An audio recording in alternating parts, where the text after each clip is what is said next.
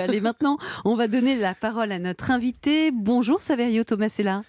Bonjour. Alors je rappelle que vous êtes docteur en psychologie, psychanalyste et auteur de ce livre Les pouvoirs insoupçonnés de l'intuition, paru aux éditions Larousse. On va commencer par bien définir notre thème du jour. Comment vous définissez-vous, euh, Saverio, l'intuition? L'intuition, c'est une connaissance nue, c'est une connaissance intime du réel. Ce sont donc des informations subtiles et fugaces qu'on va recevoir par rapport à toutes sortes de choses qu'on est en train de vivre et on les reçoit le plus souvent sous forme de sensations, Mhm. qui sont des sensations ténues, mais ça peut être aussi sous forme de Mhm. vision. Et je Vous crois dites, que vous, ouais, vous il y en a quatre. quatre formes hein, d'intuition, lesquelles? Exactement. Alors la première forme la moins connue, c'est l'intuition mémorielle, c'est-à-dire qu'en fait, notre intuition s'appuie sur toutes sortes de mémoires, de situations vécues. On rapproche euh, ce qu'on est en train de vivre, enfin en tout cas inconsciemment, on rapproche ce qu'on Mm. est en train de vivre avec d'autres situations déjà vécues, et notre intuition va pouvoir servir de guidage. La deuxième forme, c'est l'intuition inconsciente. Par exemple, je suis assis dans mon fauteuil, je suis en train de lire un livre, et j'écoute de la musique. Je tourne le dos à la fenêtre, qui est peut-être pas la meilleure disposition, mais pour l'exemple, c'est important. Je lis, mais je sens qu'il pleut. Et quand j'arrête de lire et que la musique s'arrête, j'entends et je vois la pluie. C'est-à-dire que même sans avoir entendu ni vu la pluie, je Mmh. sens quelque chose qui est en train de se passer, même dans mon, mon dos. Et cette chose est, vraiment en train de se passer. Et est-ce que c'est quelque chose... Il nous en manquait deux Ah oui, encore de il y en a formes. encore deux Oui, et encore deux. La troisième forme qu'on appelle l'intuition logique ou la métacognition, c'est, elle concerne surtout les chercheurs qui sont, euh, qui essaient de résoudre une énigme mathématique, par exemple. Ils cherchent, ils cherchent, et puis un jour ou deux, ils sont en vacances, ils vont se promener, nager, prendre une douche. Pof, comme ça, tout d'un coup, ils ont la Mm. réponse. C'est-à-dire qu'ils n'ont pas eu besoin de réfléchir. Beaucoup de chercheurs qui parlent de ça, la réponse leur vient à un moment de détente. Et quatrième forme, qui est une intuition qu'on appelle soit la prémonition, soit le pressentiment, et vous avez parlé du présage, qui est un très beau mot, qu'on appelle aussi la précognition. C'est une intuition particulière parce qu'on a des informations qui viennent du futur, de quelques minutes à quelques jours, voire plus. Celle-là, on aimerait bien la développer particulièrement. Ouais, Et parfois, ça s'avère vrai, Ouais. ça se Et- réalise. Est-ce que c'est quelque chose, l'intuition qu'on a tous en soi? Est-ce que euh, cette euh, euh, capacité est réservée à un certain type de gens? Je sais pas, peut-être. Personnalité Ouais. hypersensible, on Ouais, imagine par peut-être. Alors, en fait, tous les humains, petits et grands, sont dotés d'intuition. Nous sommes toutes et tous dotés d'intuition. La différence, elle vient du fait de l'écouter, de Mhm. percevoir nos intuitions. Mais en fait, on en a tout le temps, toutes et tous. Mm. Pourtant, vous dites que c'est pas une capacité qu'on développe énormément en Occident, en tout cas. hein, euh, comparé à qui, par exemple? Alors oui, en fait, on ne développe pas la capacité de d'écouter, d'accorder de l'importance à nos intuitions. Du coup, effectivement, on peut perdre même le contact avec l'intuition. Les pays où les, les- les- euh, il y a même des continents qui sont beaucoup plus favorables à l'intuition. L'Océanie, par exemple, qui sont encore dans des cultures très proches de la nature et Mhm. proches de, du corps, proches de, des sensations, mais aussi tous les Amérindiens du nord et du sud de- du continent américain, où dans la culture amérindienne, les enfants apprennent quand ils sont enfants, quand ils sont petits, à s'asseoir dans un coin de la forêt et à attendre tous les jours au même endroit. Ça peut être 5, 10, 15 minutes, hein, c'est pas, Ouais. pas une punition du tout. hein. Tous les enfants vont chacun à leur endroit et ils regardent la nature, ils écoutent la nature. Et, et ce faisant, ils sont... Ils développent une espèce de disponibilité intérieure, de réceptivité à tous les signaux, que ce soit dans leur corps ou dans la Mhm. nature. Et est-ce que ces régions dont vous nous parlez, euh, ce sont aussi des régions où euh, euh, les gens sont peut-être plus spirituels et plus connectés parfois à la religion? Est-ce qu'il y a une, une relation entre la spiritualité et euh, l'intuition? Il y a une grande relation entre la spiritualité et l'intuition, mais faisons bien la différence entre une religion Mhm. et ses dogmes. C'est pas parce qu'on est très pratiquant d'une religion et qu'on suit les dogmes qu'on va développer son intuition. C'est vraiment la spiritualité dans l'ouverture au mystère, dans cette définition large de la spiritualité, de s'ouvrir à tous les mystères de la vie, d'ici et de l'au-delà. Effectivement, là, ça va Mhm. favoriser la relation qu'on a avec son intuition. Merci à vous, Saverio, et à vous aussi qui nous écoutez ce matin sur Europe 1. Je le sens, hein, j'ai j'ai l'intuition que vous allez être passionné par ce sujet. D'ailleurs, est-ce que ces pressentiments sont quelque chose de, de typiquement féminin? Vous savez, Julien, on parle souvent de, Bah, de l'intuition l'intuition féminine, oui. Oui, notamment sur l'infidélité. Bon, voilà, est-ce que ça existe vraiment, ce truc-là? On y revient dans quelques minutes, alors restez bien à l'écoute d'Europe 1. Europe 1, bien fait pour vous. Gomez, Julia Vignali. Vous écoutez Europe 1 et on vous pose cette question ce matin dans notre émission. Suivez-vous toujours votre intuition? En tout cas, notre invité est persuadé que c'est une notion très importante dans notre quotidien. Et notre invité, c'est Saverio Tomasella, docteur en psychologie et psychanalyste, auteur du livre Les pouvoirs insoupçonnés de l'intuition et c'est paru aux éditions Larousse. Alors, euh, votre livre regorge de témoignages de personnes qui racontent leur expérience et vous le dites euh, vous-même que vous avez eu du mal à avoir des hommes qui témoignent. Est-ce que l'intuition est un sixième sens plutôt féminin Non. Je suis désolé de vous décevoir. L'intuition est, partagée à parité entre les hommes et les femmes. Le problème est culturel. Mmh. C'est que plus les cultures sont machistes ou phallocrates, plus elles, elles, imposent aux hommes de ne pas écouter leurs sentiments, de ne pas exprimer leurs émotions, de se couper de leur sensibilité. L'intuition, c'est une des cinq branche de l'étoile de la sensibilité, avec sensation, émotion, sentiment, donc mmh. intuition, imagination. Ce qui fait que les hommes, dans nos cultures, sont pas habitués justement à mmh. écouter leur petite voix, alors que les femmes, si. Donc ils en ont sans le savoir ou sans l'écouter, c'est ça Ils en ont sans le savoir et sans l'écouter. Et sans le dire surtout. Et surtout sans le dire, exactement. Voilà. Saverio, ce, sixième sens, cette intuition, euh, elle peut se manifester physiquement. Je crois que vous avez des témoignages de, personnes qui ont ressenti même des, douleurs, des, vrais ressentis corporels quand ils ont emprunté le bon ou le mauvais chemin. Est-ce que vous pouvez nous raconter, je sais pas, l'une de ces expériences Alors, dans, dans, tous les témoignages que j'ai reçus, effectivement, les mots, les douleurs sont le signe d'une intuition que, concernant quelque chose qui ne va pas. Mhm. Maux de ventre, maux de tête, maux de dos. Euh, et plus ça persiste, plus ça devient fort, plus le corps nous envoie des signaux pour dire que ça va pas.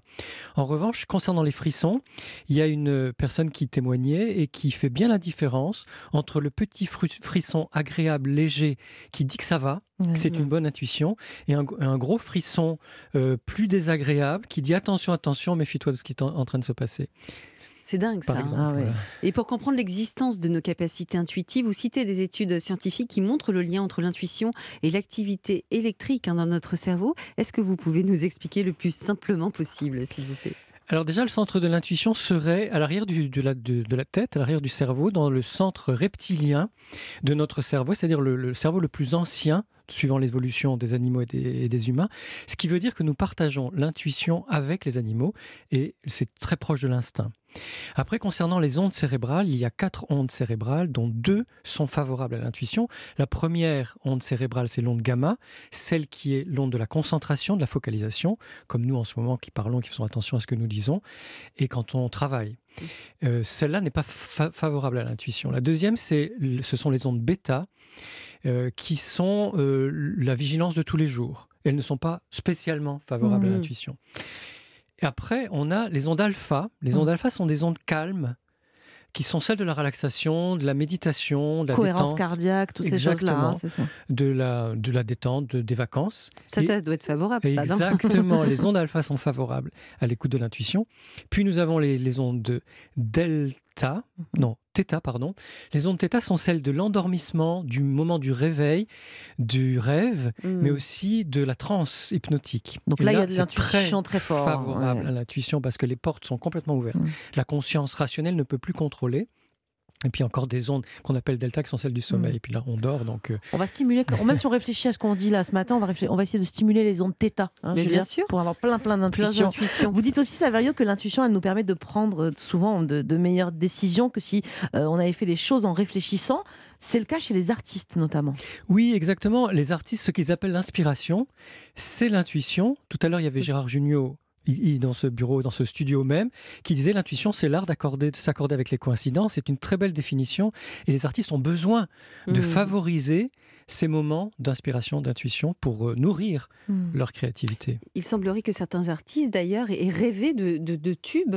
Je ne sais plus si ah c'est Paul McCartney ou si c'est John Lennon qui a imaginé moi aussi, j'en ai rêvé plein, mais ils n'ont jamais marché. non, mais c'est incroyable. C'est tout à fait vrai. Il y a des artistes exactement qui, qui, vont rêver un tableau, mm.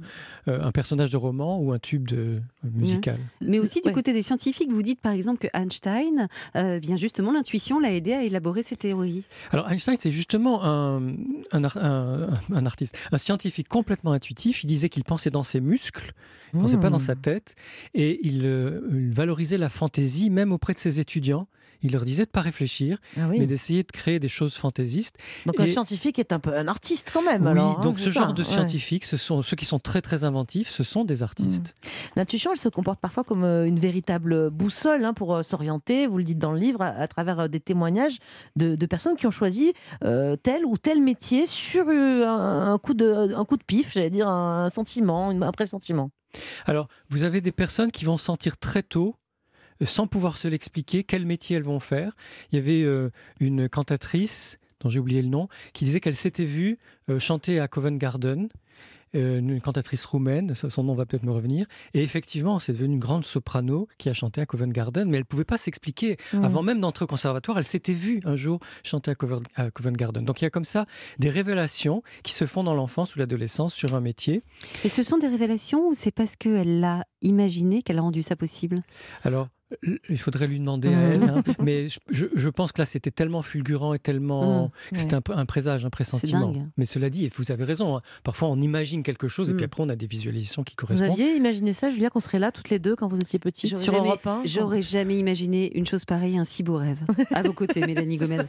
Et en plus, je suis faillotte. Alors, nos intuitions, parfois, ne nous concernent pas nous, mais, mais les autres. Par exemple, Mélanie, vous me racontez toujours cette histoire de votre maman C'est qui vrai. sait depuis toujours quand vous allez Toujours. mal, même si vous lui parlez pas pendant plusieurs jours. Comment on explique justement que certaines mamans, comme celle de Mélanie, soient particuli- euh, particulièrement reliées avec leurs Mm. enfants? Alors maman et papa, parce que moi je suis très relié à mes enfants aussi, Oui, je sens des oui. choses Mais moi, à ça marche surtout distance. avec ma mère, plus qu'avec mon père. Je ne sais pas pourquoi. Ah Pourtant, oui. j'aime les deux et on s'aime autant, je pense, des deux côtés. hein, mais, Oui, mais il y ça a marche avec maman. peut-être que vous êtes plus fusionnel avec Mm. votre maman, mais qu'il y a un lien, en tout cas un lien Mm. euh, subtil qui fait que même Mm. à distance on sent des choses très fortes. Mais moi, je sens pas forcément quand elle va mal. Comment elle, elle sent que je vais pas bien ou que je suis. Elle se pose pas du tout la question puisque Mm. c'est une intuition, ça lui vient comme ça.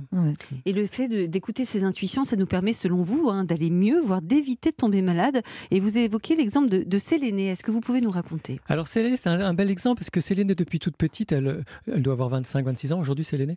Euh, quand elle était de- depuis toute petite, elle avait des, des gros maux de ventre. Et le médecin de famille disait, ce sont des gastro-entérites. Donc elle s'est dit, ben, je, vais, je vais apprendre à vivre avec des gastro-entérites. Et grandissant, ça s'accentuait. Et quand elle a eu 16-17 ans, c'est devenu, dev- devenu tellement fort qu'elle a dû aller aux urgences. Et aux urgences, on lui a dit, mais mademoiselle, on vient pas aux urgences pour une gastro-entérite. Et son médecin lui dit Ah, mais c'est pas grave, ne t'en fais pas, c'est le stress du bac.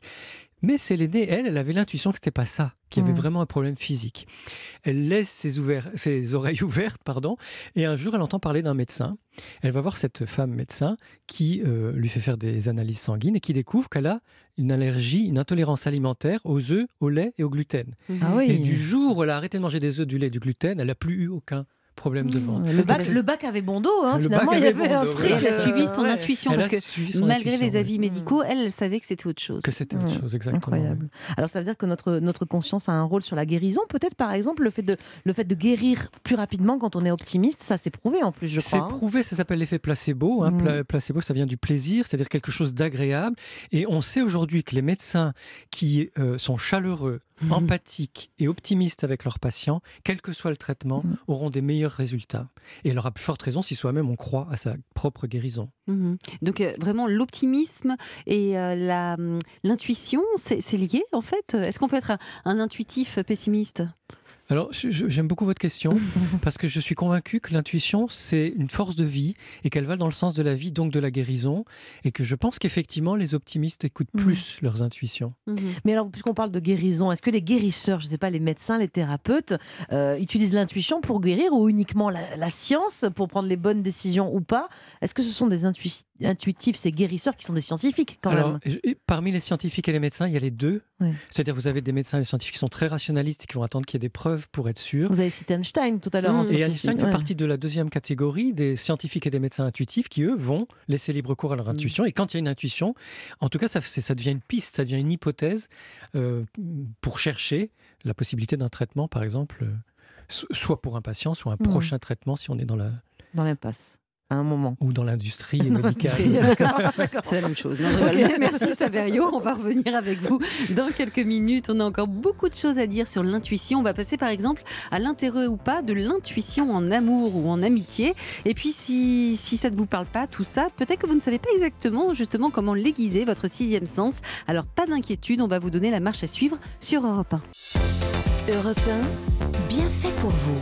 Julia Vignali Mélanie Gomez. On est avec vous jusqu'à midi en direct. Bienvenue si vous nous rejoignez sur Europe 1. Il est 11h31 et on vous dit tout sur les bienfaits de l'intuition. Je dis bienfaits, mais peut-être qu'il y a des situations dans lesquelles mieux vaut la faire taire, cette petite voix au creux de l'oreille. On verra ça. Euh, pour en parler, on est toujours avec Saverio Tovazella, docteur en psychologie, psychanalyste. Alors Saverio, on n'a pas encore parlé d'amour. Euh, Est-ce qu'on doit se fier à l'intuition dans ce domaine précis, le domaine du cœur? Euh, Moi, je crois oui. Hmm. Vraiment, c'est important de se fier à son intuition dans le domaine du cœur, même s'il peut y avoir des contre-exemples. Hmm. Ils sont rares. Le plus souvent, on ne se trompe pas sur les premières impressions qu'on a. Oui, mais on a des histoires comme Mm. ça qui ont, qui ont très très mal commencé. Donc là, a priori, l'intuition n'était pas hyper positive et qui finalement se sont terminées en Oui. magnifique histoire d'amour. Oui, mais je pense, euh, sans vouloir euh, vous contredire, je pense qu'en fait, c'était les critères au début qui font que ça Mm. que ça marchait pas. C'est-à-dire euh, pas le même milieu social, pas la même religion, pas le même pays, pas toutes sortes de choses différentes où les gens, ou soi-même, rationnellement, ou alors l'entourage disait mais ça marchera jamais. Mm. Et en fait, ça marche, oui, parce que l'amour est là. Mm.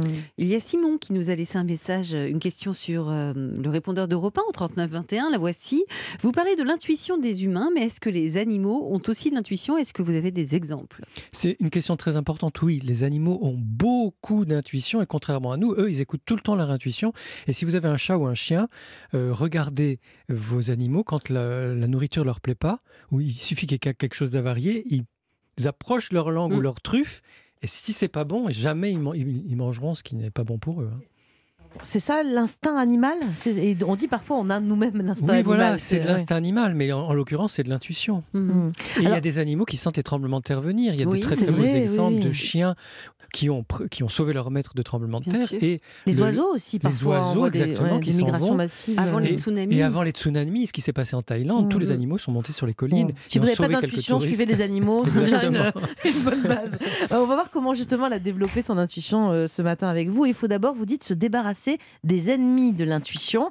Qu'est-ce qui nous empêche alors de- d'en avoir? Est-ce que le stress, par exemple, j'imagine? Oui, le stress est un ennemi, un ennemi de l'intuition parce que le stress nous met dans un, euh, dans, nous met en demeure de nous défendre, donc soit de fuir, soit de combattre, et on est dans donc euh, on, est dans une attitude guerrière un peu. Mm. qui est tout à fait défavorable à l'intuition.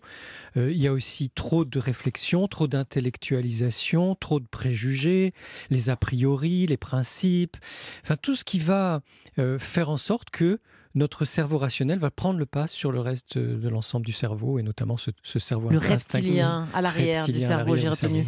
Mais Saverio, parfois on a une petite intuition, mais on hésite. Comment on fait pour se lancer? Vous mentionnez d'ailleurs David hein, qui tire les cartes du tarot ou d'autres qui écoutent de la musique. Ça aide vraiment à faire le bon choix. C'est c'est pas le hasard, ça plutôt? Alors, dans les cartes du tarot, euh, on pourrait discuter longtemps, parce qu'il y a des, personnes qui pensent que ce sont des synchronicités, que ce sont des signes, ou alors que c'est du hasard. Mais je pense que, que ce soit de la musique, ou les cartes du tarot, ou autre chose, la méditation, promenade en nature, euh, toutes sortes de choses comme ça, euh, c'est le fait de se mettre dans un état de disponibilité qui compte. Mm. Et que chacune et chacun de nous trouve ce qu'il met dans cet état de disponibilité. Je discutais avec quelqu'un il y a deux jours qui disait qu'elle, c'est la course à pied, d'autres, ça va Mm. être la nage, la natation, euh, d'autres, c'est simplement danser. Mhm. L'intuition, après- elle peut venir en mouvement en fait quand on En bouge plus, aussi. bien Ça, sûr, important. Les gens qui marchent en forêt, ils ont parfois de belles intuitions aussi. Alors, autre message sur Insta, cette fois de Ludivine. Elle dit J'ai une proposition pour un nouveau travail qui a l'air vraiment intéressant et bien payé, mais je ne le sens pas. Je ne sais pas vous dire pourquoi, que faire. Elle n'a pas juste la trouille de se lancer dans un nouveau boulot? Alors là, il faudrait qu'elle aille voir son psy pour faire le tri, effectivement, entre est-ce que c'est de la peur, Mm. est-ce que c'est euh, une appréhension, est-ce que Vous avez un truc pour différencier les deux La peur de l'intuition, justement Enfin, de la. L'intuition, elle est très furtive Mm. et elle est toujours un peu euh, à côté de la plaque. C'est-à-dire que elle, elle- elle- c'est une surprise, elle est...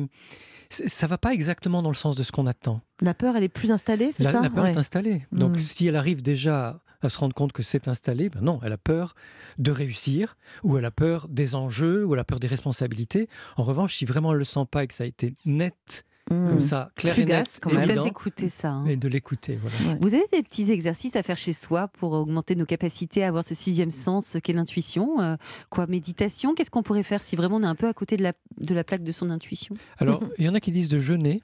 Ah, de ouais. sauter un repas si on veut vraiment écouter son intuition parce que effectivement ça va nous mettre en un- dans un état d'alerte C'est vrai que depuis que je fais le jeûne intermittent, je me sens plus au, ta- taquet le matin. C'est vrai, ouais c'est c'est peut-être ça. hein, Vous pensez que de, pas de s'affamer évidemment, mais non pas de sa femme mais, mais si on a envie d'écouter vraiment son intuition on peut dire bah, tiens ce soir je mange pas ou enfin peu importe le repas d'ailleurs qu'on saute Mhm. Euh, mais de, de jeûner ça, ça aide d'être dans la nature d'être en vacances de prendre une douche bien chaude ou bien fraîche l'été hein, peu importe Euh, de faire des choses qui nous ramènent au corps Mhm. et donc effectivement il peut y avoir la sophrologie l'hypnose Vous, vous parlez même de sonothérapie. Alors, sonothérapie, c'est passionnant parce que, en fait, euh, quand on est dans un état de relaxation, on active un, un grand nerf, un grand réseau nerveux qui s'appelle le nerf vague ventral. Et euh, la sonothérapie va activer directement ce nerf vague Vous ventral. pouvez parce que, expliquer ce que c'est la sonothérapie pour ceux qui ne alors, la sauraient pas sonothérapie, c'est soigner par le son, par la Mhm. musique, Les bains de son, on en Les avait parlé l'année dernière dans c'est l'émission. avec Mhm. des gongs, avec Mhm. des, euh, des tambours, enfin tout ce qui fait du, du son, avec des, des gros diapasons euh, ou de la musique. hein. Mhm. Et, Et donc le nerf vague, vous disiez? Donc le nerf vague commence au niveau du visage, mais notamment dans les oreilles. Il y a le début du nerf vague et il va passer par l'arrière justement du cerveau et non pas par l'avant du cerveau. Donc par la zone intuitive. Ce qui Mmh. fait que la musique, la musique de relaxation, mais toutes les musiques qu'on aime, peuvent vraiment favoriser l'écoute de l'intuition. Même la musique qu'on aime, je veux dire, pas euh, même si on aime. je Même le rock and roll. Ouais, même euh, Johnny, euh, Metallica, enfin ce qu'on aime. Écoutez, j'ai pas fait des tests sur Metallica, mais je pense Mais que Johnny, oui. ça marche. ça, On n'est pas obligé de passer par le gong et la musique de relaxation. Exactement. Celle que vous aimez marchera mieux, à mon avis. Ça fonctionnera mieux. Alors, avoir de l'intuition, c'est bien, on en parle depuis tout à l'heure, mais euh, attention à ce que ne devienne pas non plus négative, parce qu'on le sait, parfois, vous parlez notamment de l'effet nocebo. On a parlé du placebo tout à l'heure, l'effet nocebo. Là, il faut nous expliquer, c'est quoi la différence, justement? Alors, l'effet nocebo, c'est justement le contraire exact de l'effet placebo, c'est-à-dire un effet euh, qui a euh, un effet défavorable, un impact défavorable, parce qu'on a une croyance que quelque chose va mal se passer. Et si cette croyance s'installe, ça va vraiment mal se passer. Donc, dans les guérisons, si la personne n'y croit pas, elle ne va pas guérir. L'optimisme appelle la guérison, le Mm. pessimisme, euh, bah, l'inverse, Mm. ça. Exactement. Mm. Donc c'est ça l'effet nocebo, c'est quand on dit à quelqu'un euh, euh, des choses désagréables et cette personne va y croire et Mm. ça va, par exemple, ca- simplement casser son moral. Ouais. Si on lui dit ta, Mm. mauvaise- ta mauvaise mine aujourd'hui, Ah ouais, On en Bah, connaît c'est- des comme ça.